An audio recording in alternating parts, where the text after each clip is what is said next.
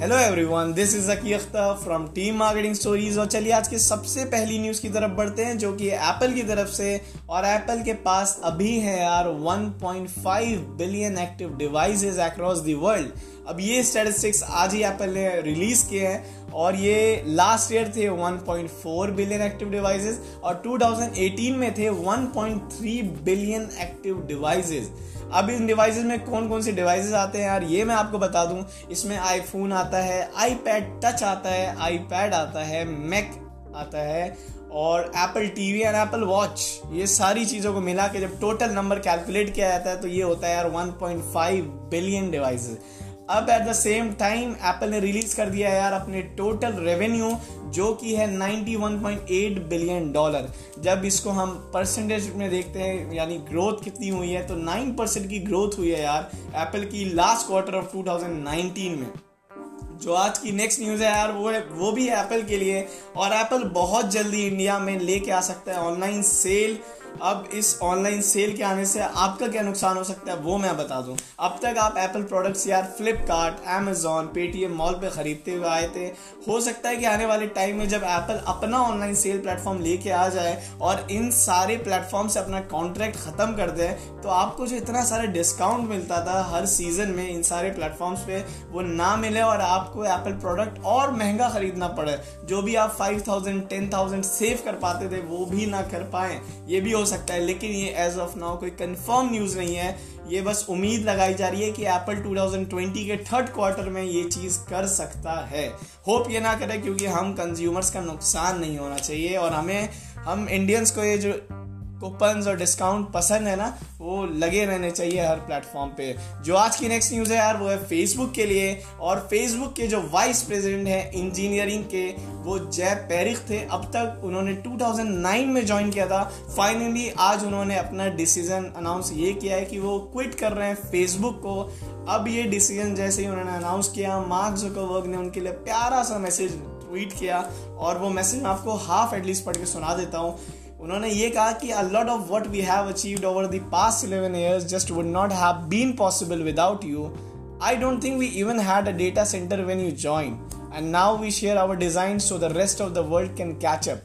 ये काफ़ी क्यूट सा मैसेज था, इसका थोड़ा सा और पार्ट था, आप लोग इंटरनेट पे पढ़ लीजिएगा। लेकिन मार्क जुकरबर्ग का ये कहना था यार कि जब जय पैरिख ने ज्वाइन किया था ना तब उनके पास एक डेटा सेंटर भी नहीं था, और at the same time Mark Zuckerberg ने ये तो कहा ही कि आपने काम बहुत गजब का किया फेसबुक में, और साथ ही साथ आपने जो फेसबुक का बेहतरीन कल्चर है उसको भी अच्छा करने में काफ़ी ज़्यादा हेल्प की।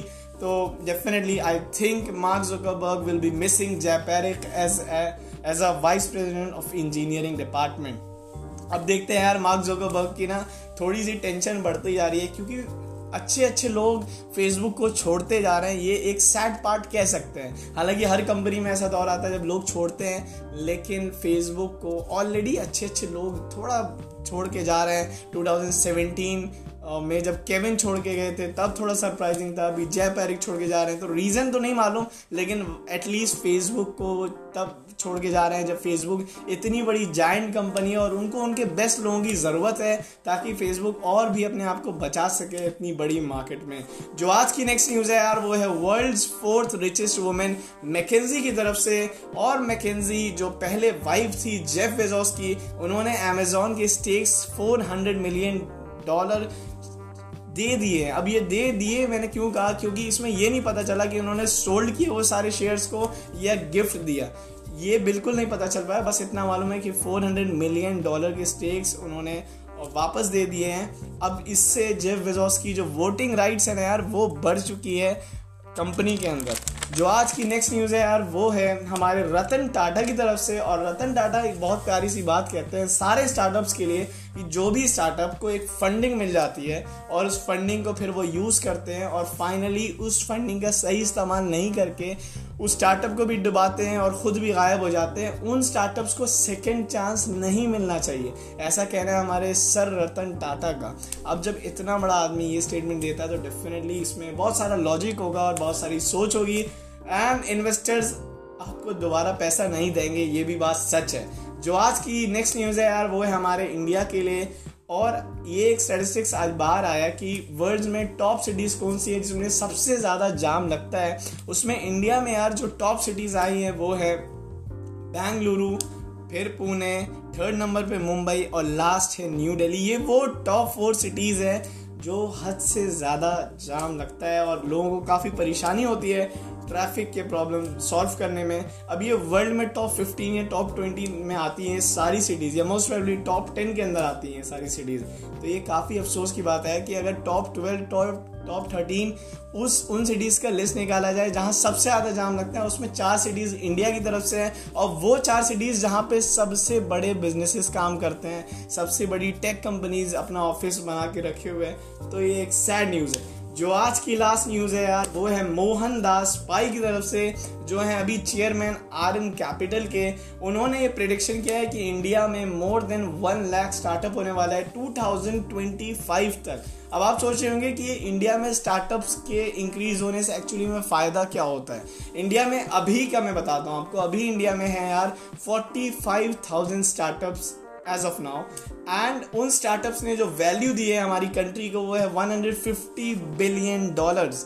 इतना सारा पैसा दिया है हमारी कंट्री को। एट द सेम टाइम जो सबसे इम्पॉर्टेंट है वो है एम्प्लॉयमेंट, तो उसका भी स्टैंड मैं आपको बता देता हूँ। टोटल एम्प्लॉयमेंट में जो ग्रोथ हुई है, जो फ़ायदा हुआ है वो है सेवन लाख फिफ्टी थाउजेंड लोगों को एम्प्लॉयमेंट मिली है इन स्टार्टअप्स के बढ़ने की वजह से। तो आई होप यार स्टार्टअप्स और बढ़ते रहे हमारी कंट्री में, ताकि हमारी हमारी कंट्री की इकॉनमी अच्छी हो। ऐसी डूब रही है, गॉड नोस क्यों, लेकिन डूब तो रही है, ये बात सच है।